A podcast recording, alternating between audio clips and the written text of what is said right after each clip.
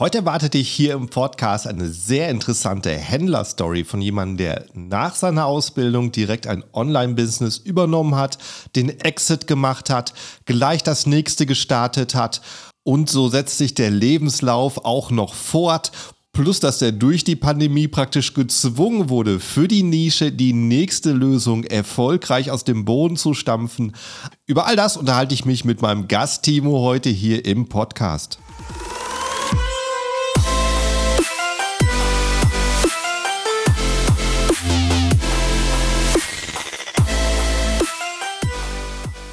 Hallo zusammen und willkommen beim Serious Seller Podcast auf Deutsch. Mein Name ist Markus Mokros und das ist die Show, in der wir alles um Amazon FBA Private Label besprechen, was uns Händler auf Deutsch gesagt ernsthafte Umsätze generiert. Daher auch der Name der Show Serious Seller Podcast auf Deutsch. Und hallo, liebe Zuhörer, zu einer neuen Episode und ganz herzliches Hallo an Timo, mein Gast heute. Hey, wie geht's dir? Ja, mir geht's gut. Mir geht's sehr gut sitze in der Sonne auf Gran Canaria und ich bin sehr glücklich. Ja, cool. damit äh, mal eine Premiere hier, dass äh, wirklich ein Gast hier in der Nähe ist. Äh, und zwar, wir haben rausgefunden, äh, dass du eine Straße weiter gerade sitzt. Ja, genau, ja. Also ich glaube, eine Straße unter dir, äh, ja. wirklich, wir sind fast Nachbarn. Ähm, ja, mega witziger Zufall. Also, ja, ja so auf jeden Fall. Und das, und das viereinhalb Flugstunden von Deutschland entfernt. Das muss man ja. auch erstmal ja. schaffen. Ja, ziemlich cool. Ja. Und äh, ja, ich würde sagen, wir legen los. Wir hatten kurz vorher schon mal besprochen, um was es geht. Und ich kann sagen, es wird, wird wirklich sehr, sehr abwechslungsreich und eine äh, sehr coole Story von dir.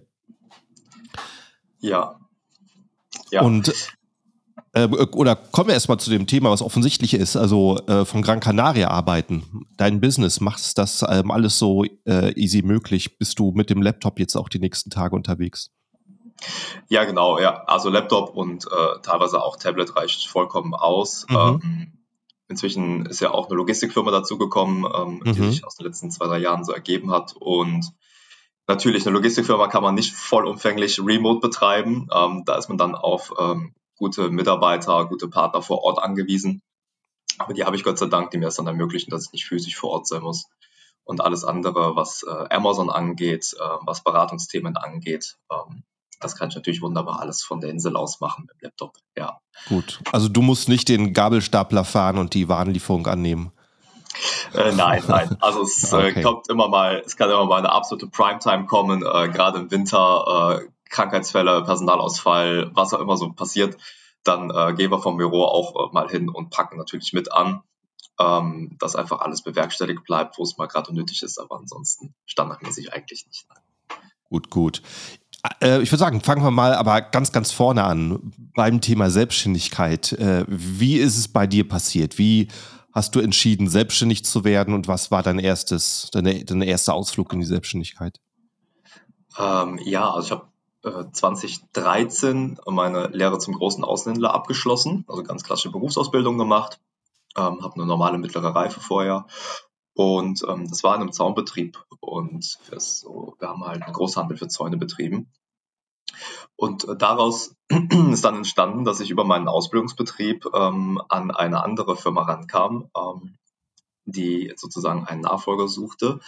Und das war ein Onlinehandel für Zäune. Das war dann äh, 2014 ähm, soweit, direkt zum Januar, 1.1., also ein halbes Jahr war ich noch angestellt, habe dann, also regulär angestellt hatte ich Auszubildender und dann ähm, hatte ich so eine erste Selbstständigkeit mit Stützrädern, mit meinem Ausbildungsbetrieb auch ein bisschen im Rücken, der da als Großhändler auch fungiert hat und äh, das war halt eine super spannende Zeit, super spannende Erfahrung. Das Ganze dann ähm, auch hochgepusht, zumindest bestellungstechnisch zum großen Online-Händler für Zäune in Deutschland. Ähm, das war ja relativ turbulent, äh, ging dann halt auch mit der Logistik. Das war ein reines Logistikthema natürlich, was dahinter gelagert war, mal abgesehen vom Marketing. Und äh, ja, das war so mein, mein Einstieg in die Selbstständigkeit damals. Das ist ja ein ja. ziemlich großer Schritt, dass du Auszubildender bist und gerade so in der Einarbeitungsphase und dann siehst du, hey, da ähm, gibt es ein Business zu übernehmen und das mache ich jetzt. Äh, ähm, wie spontan war das oder und wie hast du das Geld dafür beschafft? Also es war äh, gar nicht mal allzu spontan. Es war, äh, also von der Vorbereitungszeit äh, vier, vier, vier Monate, vier, fünf Monate, die da im Vorfeld äh, drüber gesprochen wurde, bis das dann die Umsetzung stattgefunden hat. Und ähm, ja, wie ich gerade schon sagte, ich hatte meinen Ausbildungsbetrieb halt im, im Rücken, das muss man schon wirklich dabei sagen. Also ähm, ich hatte da wirklich großes Glück, einen fähigen ähm, und, und wohlgesonnenen Partner an der Seite zu haben und der mich da auch äh, in weiten Teilen unterstützt hat. Das heißt, mein Risiko war schon ein Stück weit begrenzt. Die Kapitalbeschaffung war damit halt äh, nahezu nicht notwendig, weil eben das mhm. gesamte wahre Material äh, vorhanden war. das sind alles äh, Vertrags, äh, Vertragsthemen, die dann aufgesetzt werden, wie was wann wo äh, bezahlt werden muss. Und ähm, ja, da hatte ich einfach einen super dankbaren, super einfachen Einstieg damals gehabt, ja. Cool, ja, das ist natürlich, äh, das ist natürlich genial. Wie und äh, wie lief es dann weiter? Wie lange hast du den Shop betrieben? Betrieben bis äh, Ende 2016, 2016. Mhm.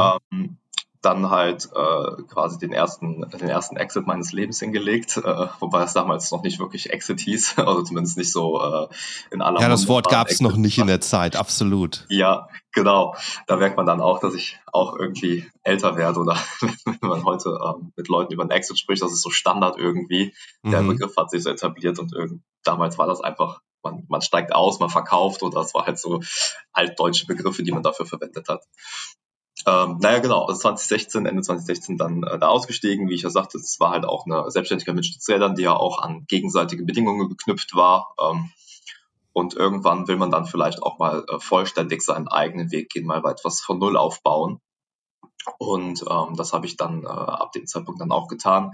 Natürlich auch ein bisschen Kapital dann auch im Rücken gehabt und bin dann ins Marketing, Beratung ähm, rund um Google, Website-Erstellung, Shop-Erstellung etc. reingegangen ähm, habe mich da halt äh, versucht äh, zu etablieren, aufzubauen, äh, viele Kunden betreut und äh, da natürlich auch viele Erfahrungen sammeln können. Ja, und dann Wenn ich nochmal zurückspringen darf mit dem ersten Shop, äh, auf was für Marktplätzen hast du verkauft? Komplett über die Webseite oder warst du noch woanders? Ausschließlich, äh, nee, nicht, nee, ist Quatsch, nicht ausschließlich Online-Shop. Also Online-Shop war schon das Zugpferd.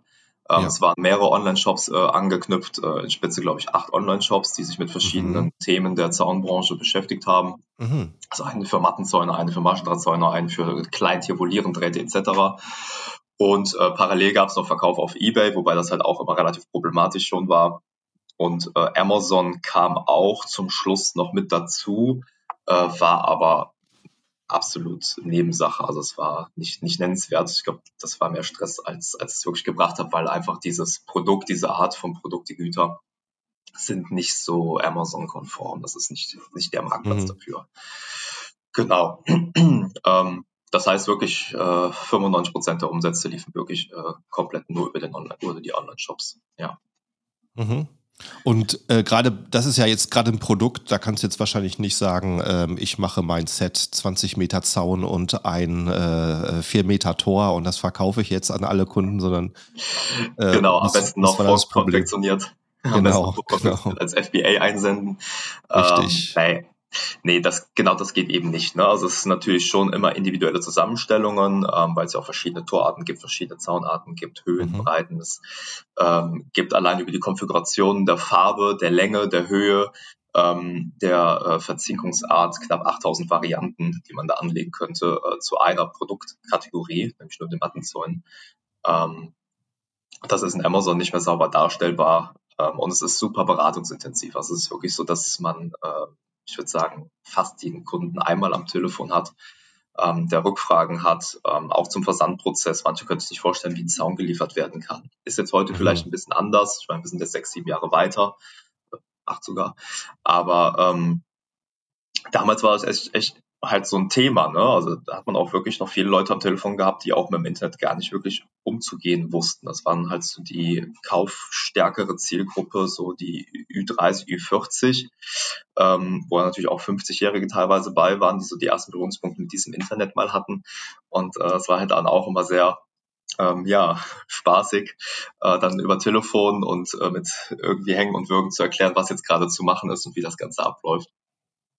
Und äh, genau, das ist einfach dadurch einfach nicht so, nicht so Amazon-affin, dieses Produkt. Mhm. Ja. Und äh, hast du trotzdem Lagerbestand gehabt oder äh, alles direkt beim Hersteller bestellt? Ähm, wir haben ähm, das Ganze relativ einfach gehalten. Wir haben direkten Zugang zu dem Lager gehabt. Äh, das heißt, mhm. wenn zum Beispiel Abholer waren, äh, dass ich dann auch persönlich vor Ort war, die Abholer eben mit betreut habe. Ähm, oder dass dann die Mitarbeiter halt äh, im Lager ganz eng instruiert waren. Also wir haben das wirklich sehr eng verknüpft, sehr eng zusammengelegt, dass mhm. das äh, wirklich nahtlos Hand in Hand läuft. Ja. Mhm, cool. Und von da aus wurde dann ähm, erstmal, ging es dann halt in die Beratung zu Webstores, was ja auch Sinn macht, weil ähm, da gibt es ja wahrscheinlich auch sehr viele Unternehmen, die gerade zu der Zeit äh, wussten, ich muss ins Internet gehen und nicht, nicht wirklich wussten, wie das klappt. Das ja. war dein Business.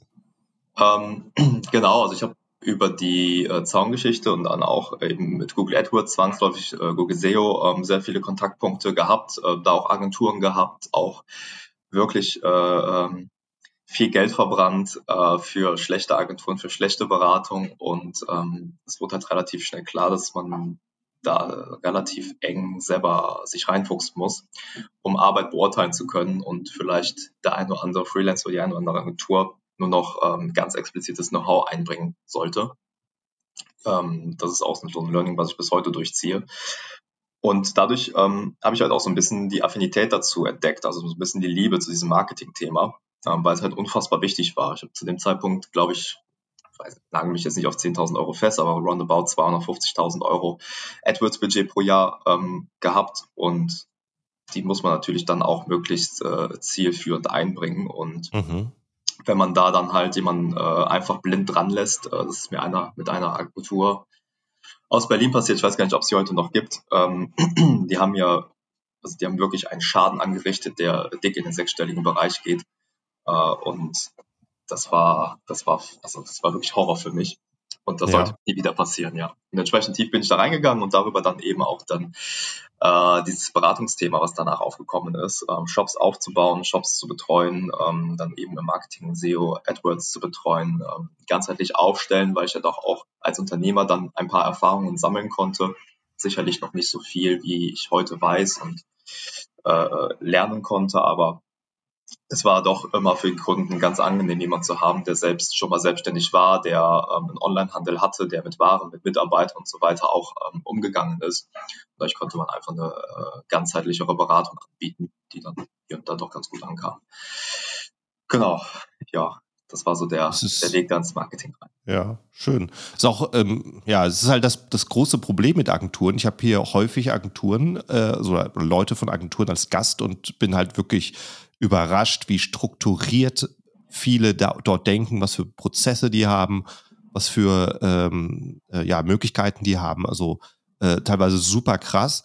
Aber als Kunde ist natürlich schwierig. Jeder kann eine Webseite machen und sagen, hey, wir ähm, hängen an deine Umsätze eine Null da hinten dran und ähm, ne, du hast überall ein Trustpilot, äh, manchmal auch auf der Webseite, was mich dann teilweise abstreckt, wenn ich sowas äh, dick beworben sehe, weil ähm, da wird halt viel manipuliert und was halt ja. halt schade ist. Ne? Eigentlich sollte sowas wie Trustpilot dafür da sein, dass du siehst, ah, okay, cool, das sind Empfehlungen, aber ne, in der Realität nicht so. Also äh, am schönsten ist natürlich, wenn sowas über persönliche Empfehlungen entsteht, aber ja, manchmal muss man halt googeln.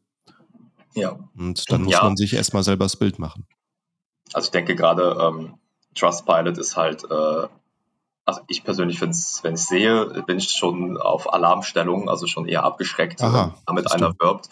Ähm, ist vielleicht mein subjektives persönliches Empfinden, ähm, weiß ich, ob es anderen auch geht, aber bei Trustpilot ist es halt super einfach zu manipulieren. Ähm, mhm. Da wird relativ wenig Wert, soweit ich weiß, äh, draufgelegt, mit solchen Firmen ein bisschen befasst. Ähm, da gibt es sicherlich Bewertungsplattformen, bei, also man kann alle Bewertungsplattformen am Ende des Tages manipulieren, das muss auch klar sein. Aber bei manchen ist es halt ein bisschen umständlicher, mit mehr Aufwand verbunden, sodass da auch ähm, einfach die Bereitschaft, so viel Zeit zu investieren, vielleicht nicht ganz so groß ist. Und wer Trustpilot von vornherein als den Maßstab auf seine Website packt und sagt, äh, damit werbe ich, mhm. da denke ich schon immer so, ha, weiß ich nicht. Also da bin ich schon mal ein bisschen so abgeschreckt. Ne? Mhm.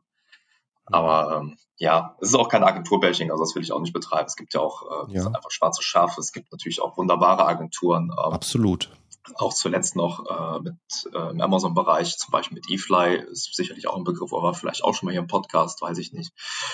Ähm, aus Stuttgart da zusammengearbeitet und äh, auch mit Moritz Heller ähm, so ein bisschen persönlich auch, glaube ich, ja, befreundet, vielleicht jetzt nicht so eng, aber wir sind Kumpels. Ähm, man, man freut sich, wenn man sich sieht. Wir treffen uns dann auch so mal auf ein Bier privat und das ist dann halt auch schön. Ne? Und so die Gegenbeispiele gibt's eben auch. Ne? Aber man muss trotzdem immer vorsichtig sein und man muss trotzdem ähm, bis zu einem gewissen Grad selbst das Know-how sich aneignen. Das ist, glaube ich, mein äh, Rat, den ich, glaube ich, jedem immer geben würde. Äh, mhm. Und nicht blind vertrauen und blind immer machen lassen, weil auch eine Agentur kann nur so gut arbeiten, wie man sie instruiert, wie man sie ins Boot holt, brieft. Und das Briefing und die Instruktion, die kann man nur geben, wenn man eben auch ein bisschen, ein bisschen in der Materie drin ist. Das, das geht mhm. nicht. Mhm. Cool. Und dann ging es aber noch mal weiter Richtung E-Commerce bei dir. Genau, ja. Also die reine äh, Marketing- und Beratungszeit, die hat dann nicht ganz so lange, zumindest als eigenständige Sache äh, ähm, gehalten. Mhm. Äh, das ging zwar weiter, es geht bis heute, aber ähm, dann kam Ende 2017 kam auch äh, ein, äh, ein Amazon-Handel dann dazu. Meine ersten richtigen Berührungspunkte jetzt so mal nur mit Amazon. Wie gesagt, vor in der Zaunfirma war es zum Schluss ja auch ein Thema, aber eben äh, ganz untergeordnet. Und da war eine, ähm, eine GmbH, die stand zum Verkauf. Ähm, die war Grunde genommen tot. Die sollte geschlossen werden, liquidiert werden. Die war gesund, also war jetzt kein Insolvenzfall, aber ähm, die Inhaber äh, hatten da einfach keine Verwendung, kein Interesse mehr für. Und ähm, genau, die hatte allerdings schon einen sehr alten äh, Amazon-Account mit sehr vielen Bewertungen. Und ich weiß gar nicht, wann der, ich glaube 20, 2013, 2013 wurde der schon aufgemacht, 2012, mhm. also den gab es schon relativ lange. Und ähm, genau, den habe ich dann samt der GmbH, also die ganze GmbH, dann äh, samt dem Account dann übernommen. Da liefen noch 30, 40 Euro Umsatz am Tag, so ein bisschen abverkauft, das war es dann mhm. auch. Und ähm, genau, damit dann 20, 2017 gestartet, erstmal so ein bisschen mit Handelsware von einem Großhändler. Äh, ja, das war aber auch nicht so das Gelbe vom Ei. Also es ist nicht meine, nicht meine Leidenschaft, mit Handelsware zu arbeiten, weil da einfach so viel. In was für eine Nische war das? Äh, Im äh, Home- und, und Geschenkartikelbereich, also so verschiedenste Sachen. Butterfiguren Aha. oder Picknickkörbe oder alles ja. mögliche. Also Gab es da, gab's da viele andere Verkäufer auf den äh, Produktlistings oder warst du da? Ja, ja, ja. also Aha. bei den Produktlistings, wo auch ein bisschen Umsatz hinterlief, ähm, ja. Also wo man nicht nur irgendwie eine Einheit alle zwei Tage verkauft. Ähm, da waren dann schon mehrere Händler drauf, das waren aber auch Markenprodukte, ähm, zum mhm. Beispiel Whisky, Whisky-Glas, ich komme jetzt nicht mehr auf den, auf den Markennamen von damals. Ich glaube, Bormioli oder so hieß das. Ähm, genau, da waren dann halt super viele Seller drauf und ähm, das war halt, also meine erste Erfahrung war dann halt so, okay, hier verkaufen diverse Händler einfach unter ihrem Einkaufspreis. Entweder wow. weil sie Tut und Blasen keine Ahnung haben. Ich glaube, mhm. das ist, glaube ich, von jedem Handelswarenhändler äh, so, ein, so ein Thema und ein Pain, den, glaube ich, jeder schon mal irgendwo hatte oder immer wieder damit konfrontiert wird. Ähm, oder halt zum, zum Nullpreis oder keine Ahnung, was die alle machen. Ähm, das war halt super also das war einfach nicht konstant. Man konnte, man konnte nicht sagen, morgen mache ich auch 100 Euro Umsatz, äh, sondern morgen die nächsten sieben Tage vielleicht gar nicht, weil wieder irgendein mhm. Irrer da drauf ist, der, der meint, er muss das Ganze nochmal 40 Prozent günstiger anbieten. Und dann äh, spricht man nicht mehr von Gewinn, sondern spricht man einfach von gar keinen Umsatz und äh, mehr Kosten durch die Lagerkosten, FBA und Co. Und dann mhm. ist das halt super uninteressant. Und dann ist natürlich die, die Idee zum äh, Private Label äh, relativ schnell geboren gewesen das ging dann direkt Anfang 2018, äh, die ersten Produkte außer Korn, ähm, Produkte, die es zuvor im, im, Handelswarenbereich eben auch schon waren, zu sagen, okay, die adaptieren wir jetzt und äh, daraus machen wir jetzt ein Private Label Produkt ähm, mit eigenem Import, eigener Brand. Und ähm, so hat das Ganze dann halt halt angefangen. Ähm, ja, und dann auch nur noch darauf fokussiert. Das also komplette Handelsware dann mit und mit wieder gekickt und äh, mehr und mehr Produkte in Spitze dann, äh, ich glaube, 230 äh, Produkte mit, also in Form von verschiedenen Varianten. Es waren nicht 230 verschiedene, grundverschiedene Produkte, aber All-Limit-Varianten und Co. hatte ich 230 äh, SKUs am Ende und das war dann äh, das deutlich bessere und spannendere Thema, ja, genau. Mhm. Gut. Und äh, von, von da aus, also das war noch Handelsware mit den 230 Produkte. Nee, das war schon Private Label. Also das, ah, das war wirklich aufgebaut okay. von 2018, 19, 20, 21. Ja. Ähm, ich glaube, 22 habe ich äh, keine neuen Produkte mehr gelauncht. Da war das ganze Thema Corona war so 2020, mhm. 2021, dann hat, hat Corona aufgelöst. Äh, wir hatten äh, so eine riesige, äh, riesige Nachfrage dann nach Schiffen, dann hatten wir zu wenig Container. Äh, ich glaube, das Problem hatte ja jeder, jeder Händler so in den letzten ja. zwei Jahren mal. Und das war einfach eine super unsichere Zeit. Die Rohstoffpreise waren mega am Schwanken. Ja. Das war einfach für mich persönlich äh, eine persönliche Abwägung der Risikoaffinität. Die hat jeder ganz unterschiedlich für sich. Für mich persönlich war es eben nicht die beste Zeit, neue Produkte zu suchen und zu launchen. Mhm. Deshalb ich davon erstmal abgesehen habe und dann den bestehenden Produktbestand dann einfach versucht habe, weiter zu pushen. Ja. Mich darauf zu fokussieren, die Lieferketten zu sichern. Ja. Und äh, von aus welchen Regionen kamen die Produkte, die du verkauft hast? Äh, vollständig aus Fernost, also China. Aha. Okay. Ja. Und waren die alle in einer ähnlichen Nische? Ähm, nee, das war schon mhm später relativ äh, breit. Also es gab äh, beispielsweise ähm, Hängematten mit Gestell, es gab äh, dann auch äh, Picknickkörbe wieder, es gab ähm, Seifenblasen für Hochzeit, ähm, so große mhm. Tücher für Hochzeit zum Ausschneiden. Und äh, dann gab es aber eben auch ähm, sehr starke Produkte im Weihnachtsbereich, beispielsweise oder Geschenkweihnachtsbereich, es geht ganzjährig so rund um Whisky, äh, Whiskysteine, Whiskygläser, in, mhm. Whiskysteine in Edelstahl aus Basalt etc verschiedenste Varianten, Formen und Farben mit Geschenkbox, mit Plastik, mit Holzbox. Und äh, das stärkste Produkt, was sich dann halt auch äh, über die Jahre aufgebaut hat, ähm, zuerst nur in äh, sechs Varianten, war die erste, erste, äh, erste Import, ganz klein, zwei Container, zwei Container war es, glaube ich. Das waren Christbaumkugeln. Und ah, wirklich? Ähm, genau, das war äh, also das, das Produkt.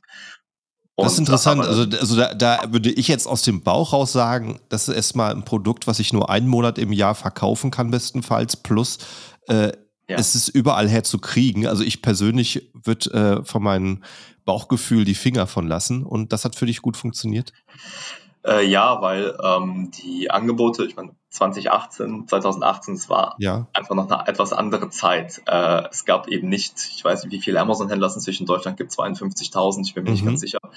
Äh, ich glaube, die letzte Statistik hatte irgendwas mit 49, 47, ich weiß nicht, 1000 äh, Amazon-Händler in, in, Deutschland oder die zumindest einen Amazon-Handelsaccount besitzen.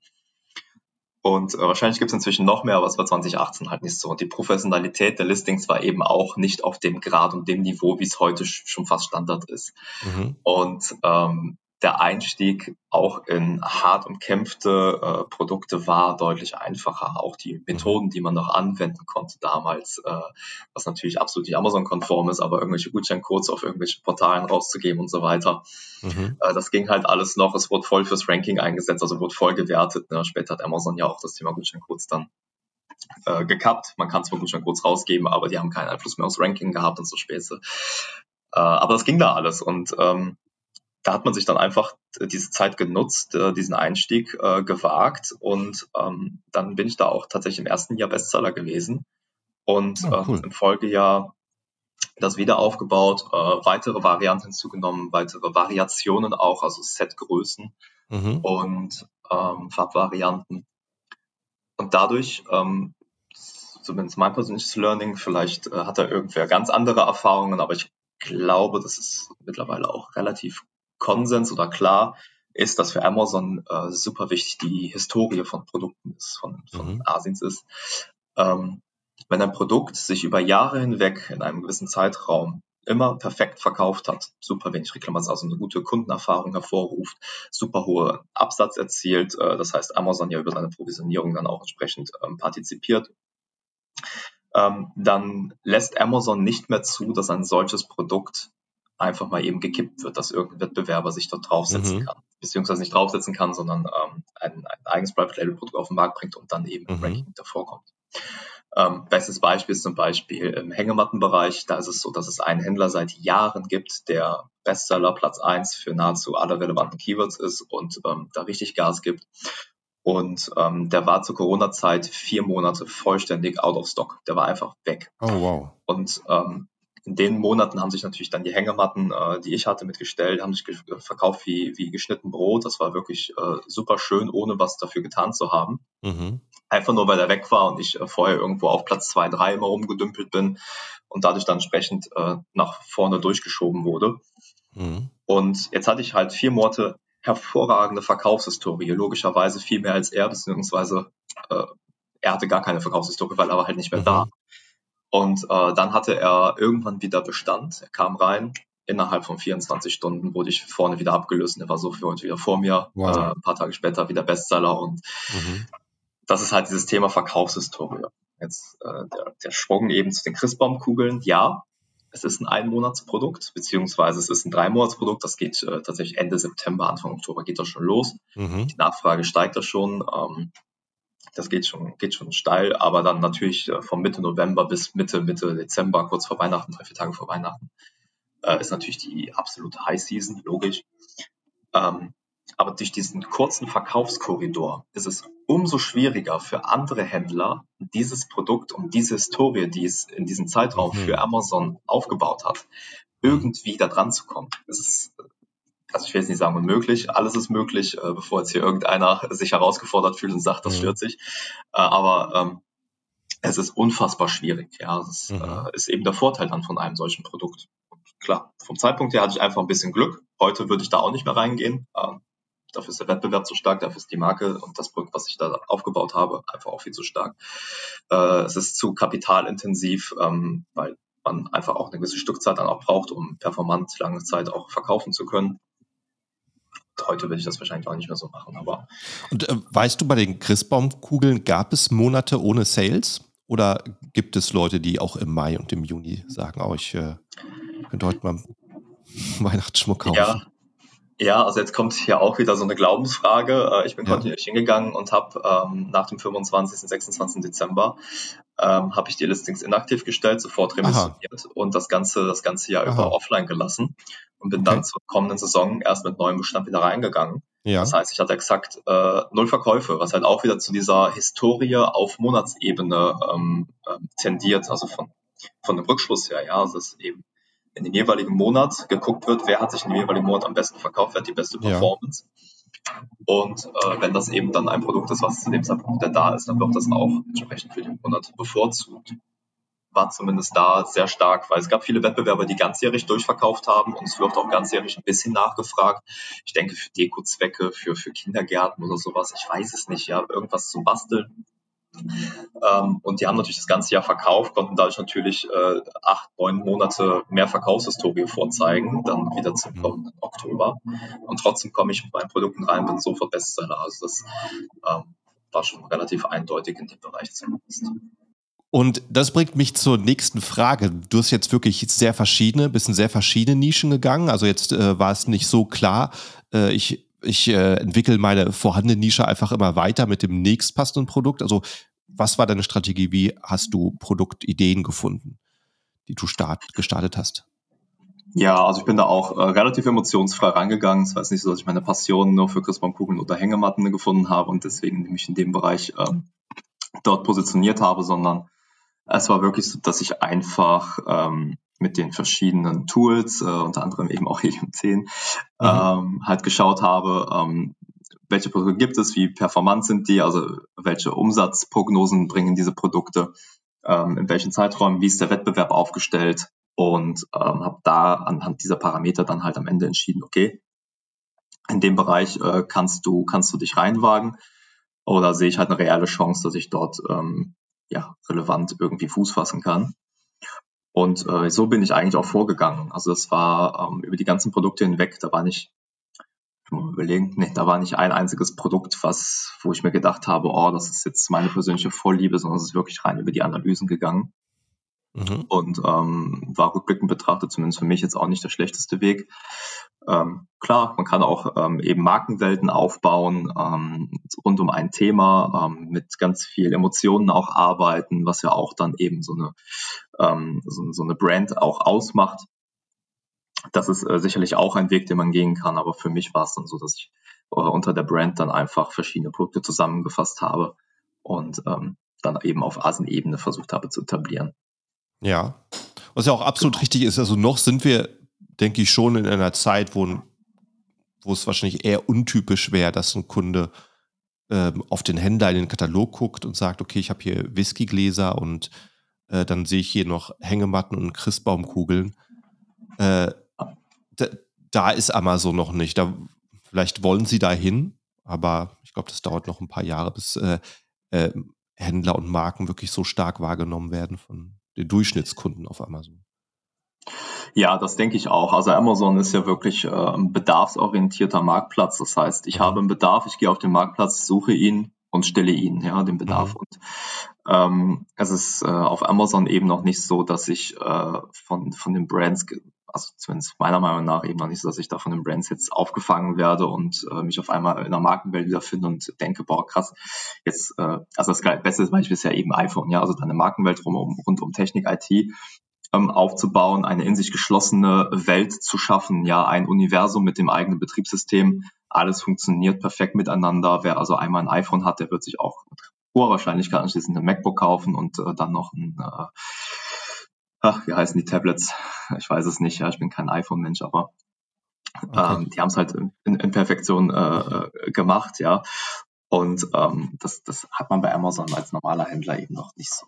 Aber ja. man kann eben als, als äh, etablierte Brand, wenn man ähm, das halt macht, eine, eine, äh, eine Markenwelt schafft, dann kann man halt auch eben von Amazon weggehen in den eigenen Store hinein, in den eigenen Online-Shop. Ähm, man kann über Social Media perfektes Marketing betreiben. Das machen ja viele Amazon-Händler, die damit angefangen haben, auch sehr erfolgreich und erschließen sich so einfach neue Zielgruppen, neue Kundschaft, neue Märkte und das ist sicherlich ähm, äh, ein, ein, ein sehr guter Weg. Es ist auch ein sehr aufwendiger Weg.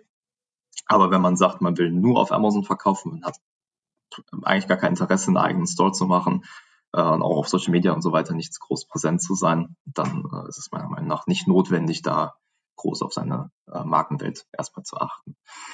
Genau, ja, das ist ein gutes Beispiel und ich denke mal, Apple hat sehr viele Kunden, die die äh, Modellzyklen genau kennen und die ähm, im September auf der Webseite lauern über die Daten vom neuen iPhone, wann es rauskommt, was es kostet ja. Genauso die anderen Punkte übers Jahr, wenn die neuen MacBooks kommen, wenn die neuen iPads kommen. Und ich denke ja. mal, das wäre wahrscheinlich ein sehr gutes Zeichen, wenn man sowas plötzlich von Amazon-Händlern hört, dass die ähm, ihre neuen Produktversionen rausbringen, ihre neuen Varianten rausbringen und dann gibt es ja, dann plötzlich genau. Kunden, die auf der Webseite lauern und äh, äh, da irgendwie in Events drin sind, dann weiß man wahrscheinlich, okay, jetzt kommt man an Marken gar nicht mehr vorbei. Ja, ja, genau. Äh, das, äh, genau, das wird wohl noch einen Moment brauchen. Also auch witzige äh, Geschichte kurz dazu. Ich habe mhm. einen Mitarbeiter, der Moritz, und äh, es ist wirklich so, wenn Apple irgendwelche Announcement hat, wo das neue iPhone vorgestellt wird oder wie gesagt irgendein anderes Produkt vorgestellt wird, das ist ja meistens vorher terminiert, dann weiß ich genauso, in dem mhm. Zeitraum, in dem Zeitkorridor brauche ich ihn nicht kontaktieren, ich brauche ihn nicht anrufen, ich werde ihn nicht erreichen. Er ist einfach weg. Ja, also es ist wirklich, er zieht sich das rein, das ist für ihn ein super wichtiges Event. Und ähm, Genau, da hat man auch irgendwann mal drüber gesprochen, weil ich es halt gar nicht nachvollziehen kann, der so voll intuited ist und mhm. äh, das ist äh, auch super, super witzig und da gibt es ja echt super viele, die das äh, eben genauso machen, ja. Absolut. Gut, äh, also da warst du dann voll in Amazon-Business wieder und du hast gerade schon angesprochen, äh, äh, Corona. Das war ja für viele Online-Händler dann ein, ähm, ein, großer, ein großer Impact. Einerseits gingen ja. die Verkäufe raus, rauf, andererseits gab es so die Hiob, Hiobs-Botschaft von Amazon. Äh, ja. Äh, wie war das genau. bei dir? Ja, also die erste Hiobsbotschaft war ja, dass Amazon nur noch äh, Dinge des täglichen Bedarfs im FBA-Bereich annimmt, für die in die mhm. eigenen Warenläger einlagert und eben versendet. Und äh, da hatte ich mich äh, clevererweise schon so ein bisschen drauf eingestellt, vorbereitet, mehr unter dem Aspekt, dass eben in China es schon heftige Maßnahmen gab, während äh, wir hier in Deutschland ähm, noch nicht einmal von Masken gesprochen haben. Also da gab es über uns Pressekonferenz, wo gesagt wird, es ist alles ganz so schlimm, wir sollen uns keine Sorgen machen.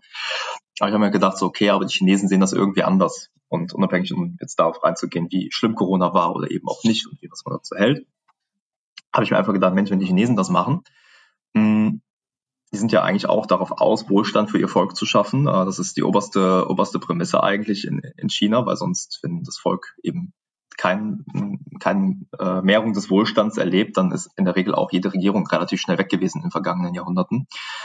Und ähm, das ist da eigentlich sehr etabliert. Und wenn die aber so Maßnahmen ergreifen, habe ich mir gedacht, dann muss da irgendwas sein, irgendwas könnte passieren, dass das vielleicht doch auch hier rüber schwappt. Und einfach nur gedacht, was ist, wenn die Amazon-Lager zumachen, wegen Infektionsgeschehen oder ähnlichem. Äh, und man eben nicht mehr über Amazon versenden kann, also nicht mehr FBA nutzen kann. Und äh, aus dem Aspekt heraus habe ich dann einfach so eine Art FBM schon mal vorbereitet, äh, so einen Backup-Notfallplan, dass man dann sagen kann, okay, wenn, wenn da irgendwas passiert, dass man einfach handlungsfähig bleibt. Mhm. Und äh, ja, so kam es dann auch. Ne? Also die Lager blieben natürlich offen, äh, es ist alles nicht passiert, aber ähm, es kam ein anderer Case, dass eben Amazon gesagt hat, wir nehmen nur noch Dinge des täglichen Bedarfs an, weil der Einzelhandel schließen musste. Lockdowns und Co. kamen ja und damit Amazon dann halt bestmöglich die Leute mit äh, ja, Verbrauchsgütern, die man wirklich benötigt, Klopapier oder was weiß ich, ähm, versorgen kann. Und äh, ja, das war dann für mich kein großer Schmerzpunkt, sondern einfach zu sagen, okay, ähm, dann geht's einfach auf den Eigenversand über. Ne? Mhm. Das hat dann auch ganz gut funktioniert. Genau. Wie, wie, wie hast du dann Lager für dich gefunden? Ähm, also im ersten Step ging es dann äh, dazu, dass äh, wir ähm, einfach selbst versendet haben aus einem äh, Büroraum raus und da einfach äh, die Ware positioniert haben, platziert haben und dann ähm, ja, im ganz kleinen Stil hat der DPD-Mann noch abgeholt. Äh, mhm. Prime Seller ging ja zu dem Zeitpunkt auch nur mit DPD und äh, dann darüber einfach versendet. Und ähm, das wurde mehr und mehr. Dann haben sich auch äh, andere Händler oder äh, Geschäftspartner damals äh, auch angeschlossen und gefragt, hey, äh, kannst du uns da vielleicht aushelfen? Kannst du, können wir dir nicht ein paar Produkte zuschicken? Du verschickst die mit, können wir das nicht irgendwie aufsetzen? Und äh, das habe ich dann ebenfalls äh, bewerkstelligt und ähm, ja, daraus dann später eben dann auch die Idee einer Logistikfirma irgendwie so geboren und entstanden. Ähm, das Ganze dann eben äh, so aufzusetzen. Und dann gab es dann halt auch eine, eine, Lagerhalle und so weiter. Genau. Mhm. Ja, das war äh, eigentlich so die Geburtsstunde eben der, der Logistikfirma in der Idee. Ähm, wobei die damals noch nicht unter meiner Dirigentschaft äh, lief, äh, auch wenn ich da beratend im Hintergrund tätig war, aber mhm. ähm, dann äh, später dann aber jetzt vollumfänglich nur für die Logistikfirma auch da bin heutzutage, genau. Okay, cool. Ja. Und äh, was, äh, was, was machst du das alles? Also nimmst du Ware entgegen und schickst sie nach Amazon weiter oder äh, schickt ihr tatsächlich direkt an die Kunden raus?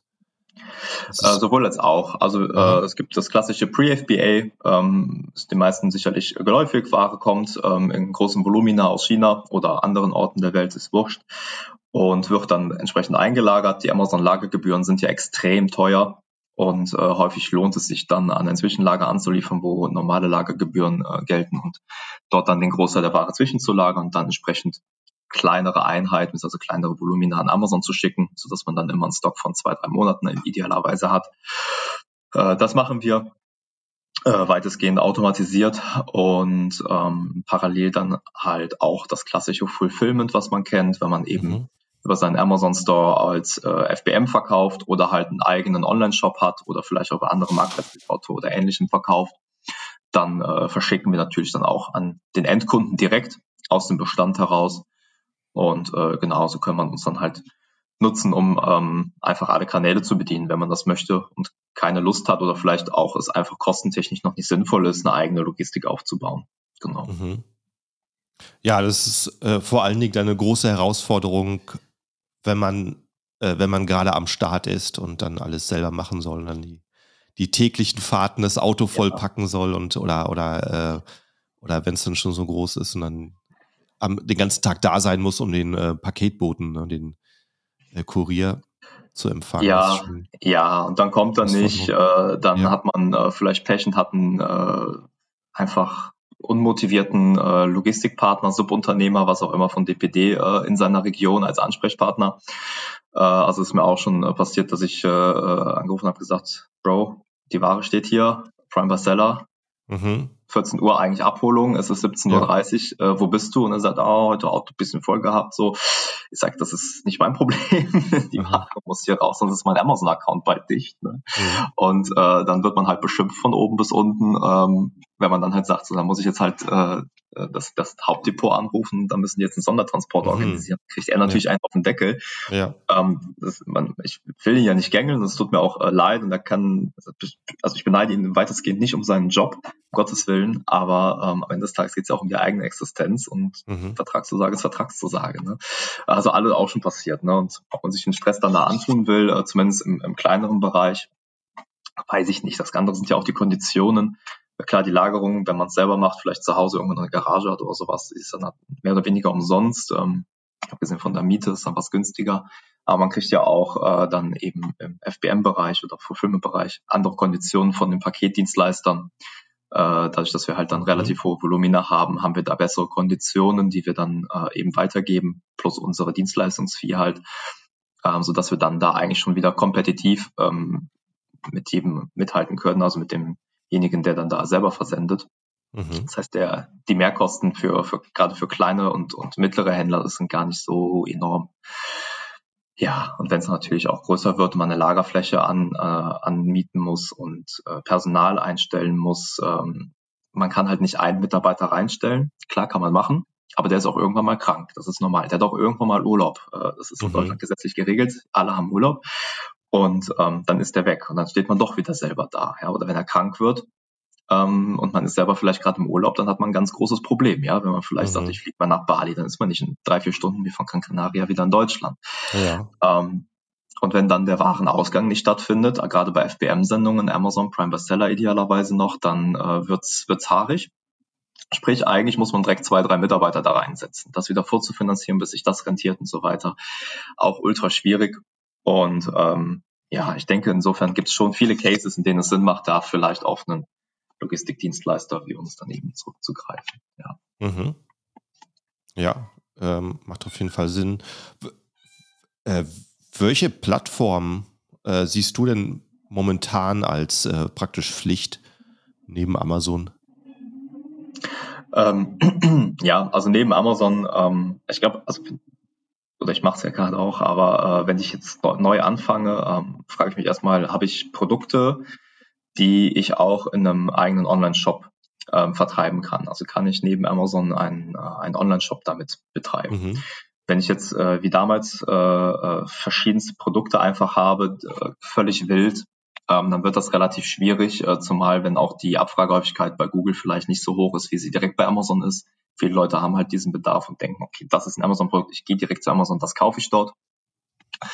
Ähm, dann, dann ist das schon raus. Also ich frage mich immer, ob ich neben Amazon einen Online-Shop betreiben kann. Das ist für mich heutzutage Pflicht. Ich würde mich mhm. äh, momentan nicht mehr auf Amazon als Standbein, Hauptstandbein verlassen wollen.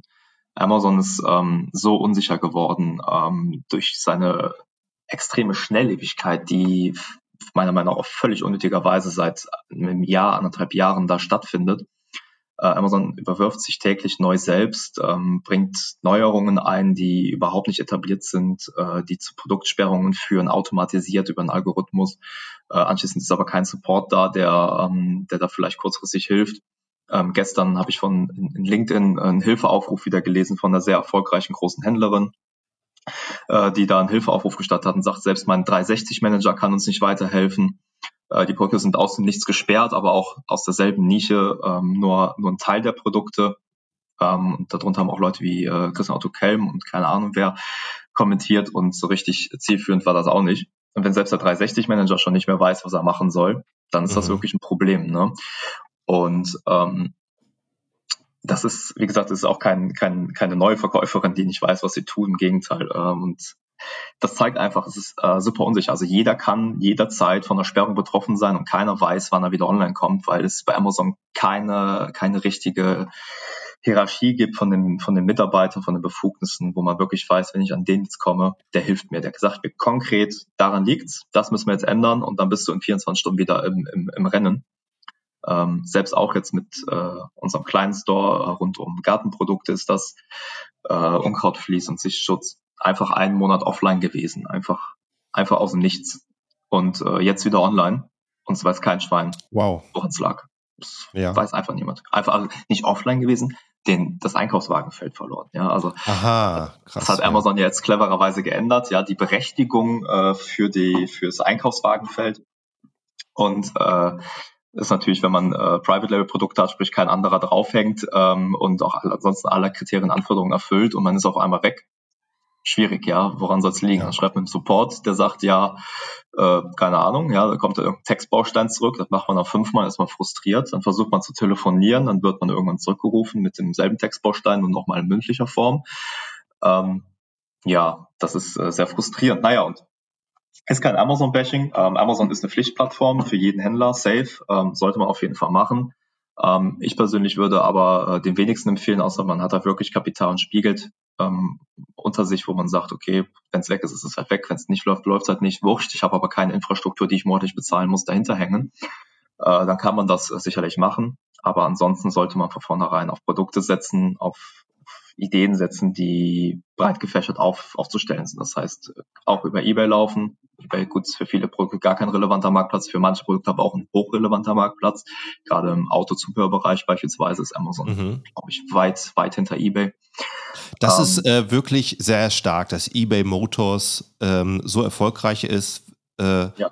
Und Amazon sieht man da kaum. Also ich, ich, ich hatte letztens mal auf ein Video von JP Performance, der größte YouTube-Kanal ja. in Deutschland, geklickt und da war gerade auch auf Ebay am Kaufen.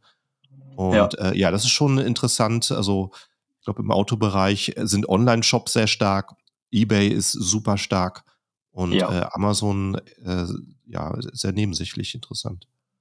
Ja, ähm, ich weiß, weiß auch nicht, woran das liegt. Also ich selbst ertappe mich auch immer wieder, dass ich gewisse Produkte kaufen will und mir denke, das will ich jetzt irgendwie nicht von Amazon haben.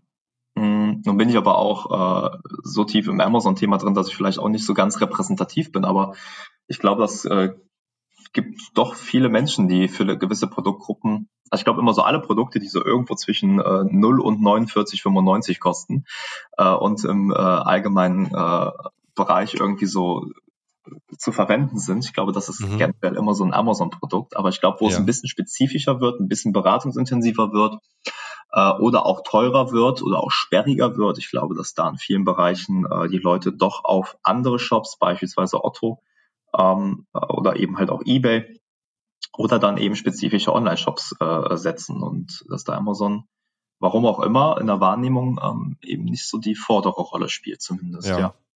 Wahrscheinlich ist da eine Abteilung dran, was den starke Kopfschmerzen macht und mit der Lösung kommen müssen, wie sie das auch auf Amazon ja. bringen kann. Also ich wäre ja. nur dafür, ich, ich habe äh, gestern noch in Amerika bestellt für mein äh, Mustang, für mein ähm, Spaßauto, äh, ja. ein paar Ersatzteile und ähm, dann hast du damit zu kämpfen, dass du da halt äh, ein Listing hast mit einem mit einem Bild, was eine Zeichnung ist in äh, in Briefmarkengröße und du ja. musst halt hoffen, dass du das Richtige in den Warenkorb gelegt hast. Wenn, wenn der Händler auf Amazon, dann hätte er wahrscheinlich gescheite Bilder da drin, weil es einfach Pflicht wäre. Ja, ja, klar, weil Amazon einfach äh, inzwischen einen sehr hohen Standard einfach hat an seine Produktlistings. Ne? Mhm. Ähm, ja, ich weiß gar nicht, wie das bei eBay ist, ob es da auch inzwischen so einen so so ein Standard gibt, der eingehalten werden muss ähm, für, die, für die Listings. Aber ähm, ja, es gibt einfach immer wieder Händler, die das einfach äh, unterschätzen oder die da sehr lieblos rangehen, auch ihren Online-Shop einfach lieblos äh, aufsetzen, sich dann wundern, dass sie vielleicht auch mal eine Bestellung die Woche reinbekommen. Äh, weiß man nie. Es gibt aber auch, äh, kenne ich auch, es gibt Fälle, die haben äh, wirklich Online-Shops, wo man die Hände über den Kopf zusammenschlägt und sich fragt, Mensch, Junge, da, du willst davon leben, warum setzt du das Ding so auf? Und diese Shops rennen wie Sau. Also das ist äh, äh, Wahnsinns, weil sie sich einfach. Irgendwie da so festgesetzt haben über SEO. Ich weiß es nicht, ja. Ähm, die Konversionsrate ist wahrscheinlich trotzdem niedrig, aber der Traffic ist einfach so unfassbar hoch. Ähm, dass, dass sie einfach trotzdem hart funktionieren. Ne? Also die Beispiele, Beispiele gibt es auch, ja. Also sind jetzt schon super vorangeschrittene Unterhaltung. Erzähl mal zum Schluss, wie man dich eigentlich findet, was du eigentlich alles machst, noch für Händler, die Lösungen brauchen. Ähm, ja, also genau, wie ich gerade schon ein paar Mal äh, angedeutet habe, habe ich äh, die Logistikfirma, die Full Shipment GmbH, ähm, eben ähm, Fokus auf äh, E-Commercer allgemein. Ähm, wir haben oder waren anfangs sehr stark lastig natürlich im äh, Pre-FBA-Bereich unterwegs, ähm, versuchen uns momentan mehr und mehr auch im Fulfillment-Bereich äh, Fuß zu fassen und äh, eben auch Kunden aus dem Segment gezielt für Online-Shops äh, ähm, aufzunehmen. Nichtsdestotrotz haben wir immer noch einen sehr hohen Spezialisierungsgrad eben auf die Pre-FBAler.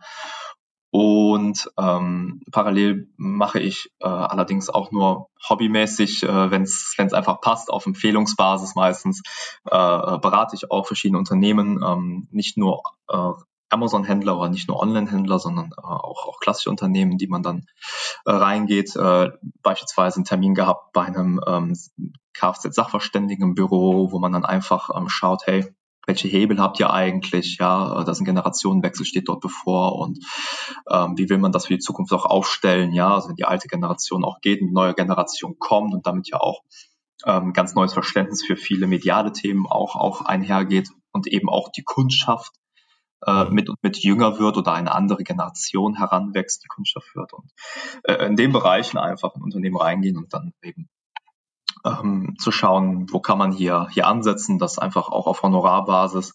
Ähm, und ja, wenn da der erste Termin einem, einem passt, dann kommen auch die Folgetermine und wenn es eben nicht passt, dann halt eben auch nicht. Äh, da habe ich keinen abgezockt, beziehungsweise halte ich halt auch relativ wenig von irgendwelchen Pauschalsachen, wo ich irgendeinen Kurs aufbereite für eine Zielgruppe und denen das dann zur Verfügung stelle für 5000 Euro und dann werde glücklich damit, so mehr oder weniger, sondern es ist schon Individualberatung und ähm, wie gesagt, das aber nur, wenn mir die Nase passt, wenn einem meine Nase passt und auf Empfehlungsbasis. Genau. Und die, ja, und ansonsten die, noch im Amazon-Bereich unterwegs. Ja, die, die Webseiten zu deinem Lager, das hat es, glaube ich, nicht erwähnt. Das ist äh, einmal die fullshipment.de, F-U-L-S-H-I-P-M-E-N-T, fullshipment.de. Äh, und dann gibt es noch die äh, Netzkameraden.de, Netz und Kameraden zusammengeschrieben, das Netz und die Kameraden halt. Ähm, das sind so die beiden Hauptwebsites, ähm, die sich um die beiden Bereiche, eben die Beratung und auch die Logistik drehen. Und ähm, genau, ja, parallel dann noch cool. äh, eine kleine Brand, die Davidu auf Amazon. Ähm, mhm. Da bin ich auch momentan. Also Woma ist inzwischen auch ein Exit geworden. Das war die große Brand mit den Christbaumkugeln, den verschiedenen Produkten. Ah, wirklich? Cool. Da bin ich seit, äh, seit Mai relativ frisch raus. Auch vor der mhm. letzten äh, Dokumentation, oder es war ziemlich während der Dokumentation von ähm, vom Y-Kollektiv, in der ich da mitgearbeitet hatte. Äh, währenddessen lief da gerade der Exit. Und äh, bei Davidu bin ich auch gerade dabei mit einem größeren Händler im Gespräch, ob er das übernehmen will. Und dann erstmal so ein ganz kleiner Abschied aus dem Amazon-Universum, zumindest als aktiver Händler.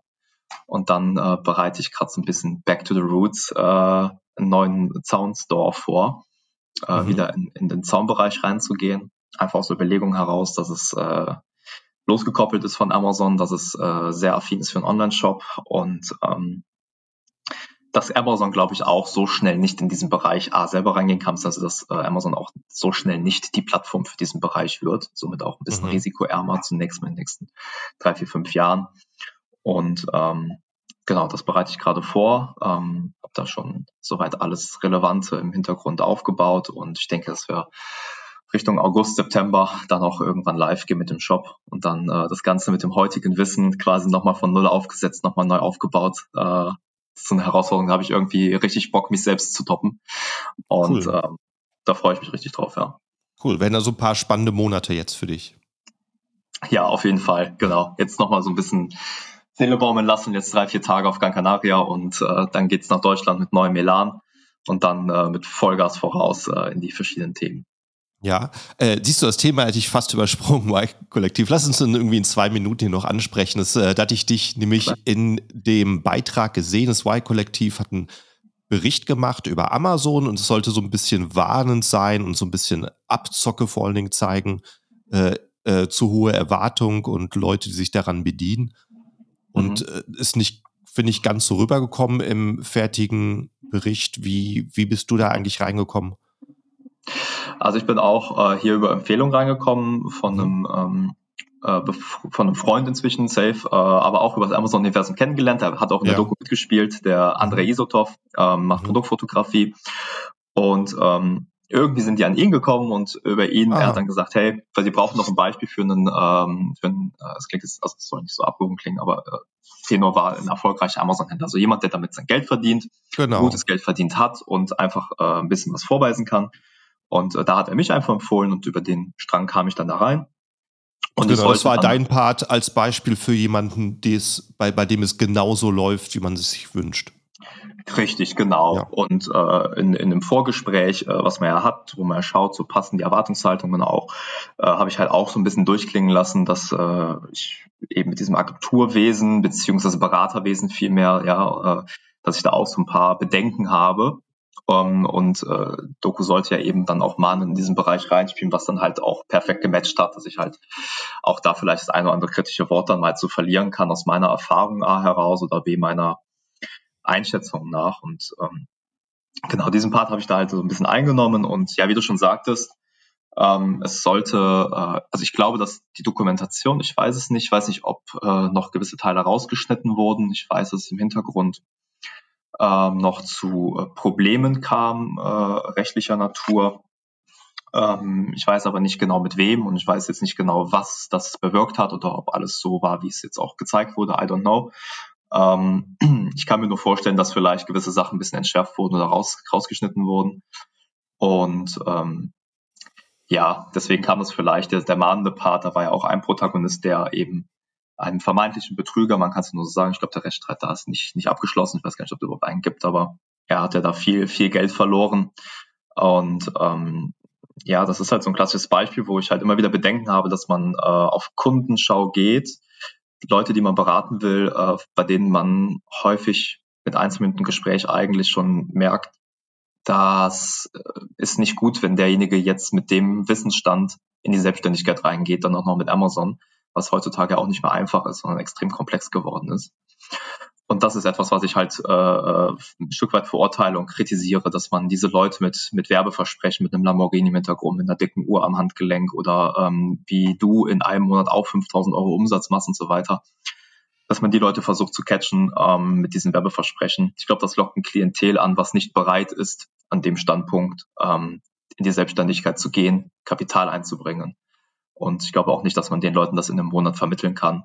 Rudimentärste kaufmännische äh, Themen einfach. Und das finde ich nicht gut. Das heißt nicht, dass äh, das nicht für andere auch hilfreich sein kann, wenn man einen gewissen Background hat und dann vielleicht auch mit so Niklas Spellmeier, ähm, der ja in der Dokumentation da stellenweise auch etwas negativ ähm, ähm, rüberkam, ähm, es ist ja nicht so, dass, dass das ein Betrüger ist oder dass der äh, irgendwas verkauft, was nichts wert wäre. Es gibt viele zufriedene Kunden. Das habe ich mir auch von mehreren Leuten aus, aus meinem Freundeskreis aus diesem Universum bestätigen lassen. Es gibt auch Kunden, die damit eben nicht so glücklich waren.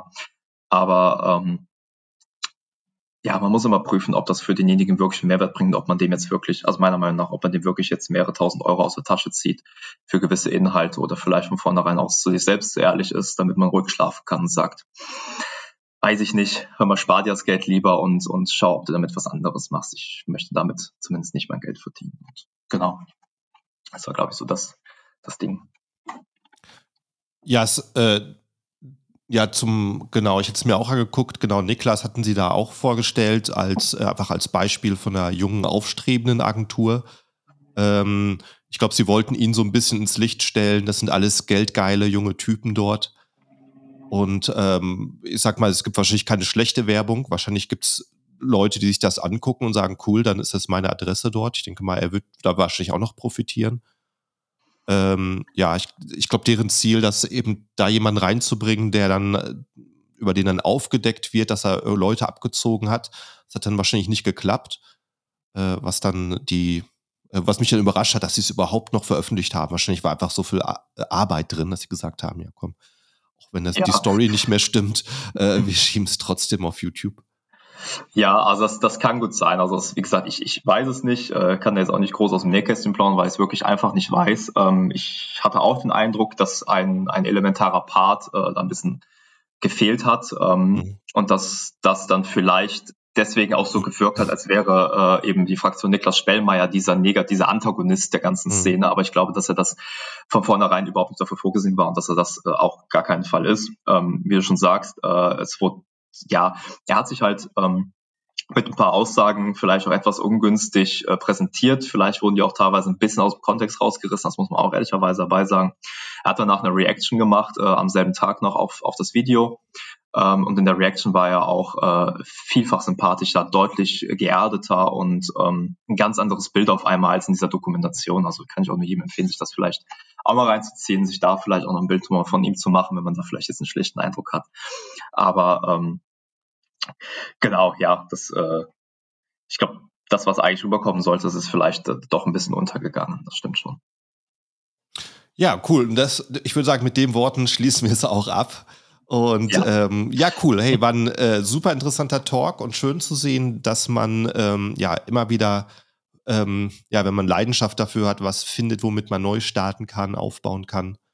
Und ähm, cool, dann wünsche ich auf jeden Fall viel Erfolg dann noch mit deinem nächsten Business und äh, vielleicht reden wir in einem halben Jahr drüber, wie es angelaufen ist. Ja, gern. Machen wir ähm, ein Follow-up und schauen mal, äh, ob das Ganze überhaupt so funktioniert hat, wie ich es mir vorstelle. Gern. Schön. Dann äh, gute Zeit dir auf Gran Canaria und alle Zuhörer, ähm, die Zuhörer noch nicht folgen, machst jetzt Klick auf Folgen, Subscribe, abonnieren deiner Podcast-App. Du bekommst auch angekündigt, wie die nächste Episode erscheint. Vielen Dank zu, fürs Zuhören und bis zum nächsten Mal. Ciao, ciao.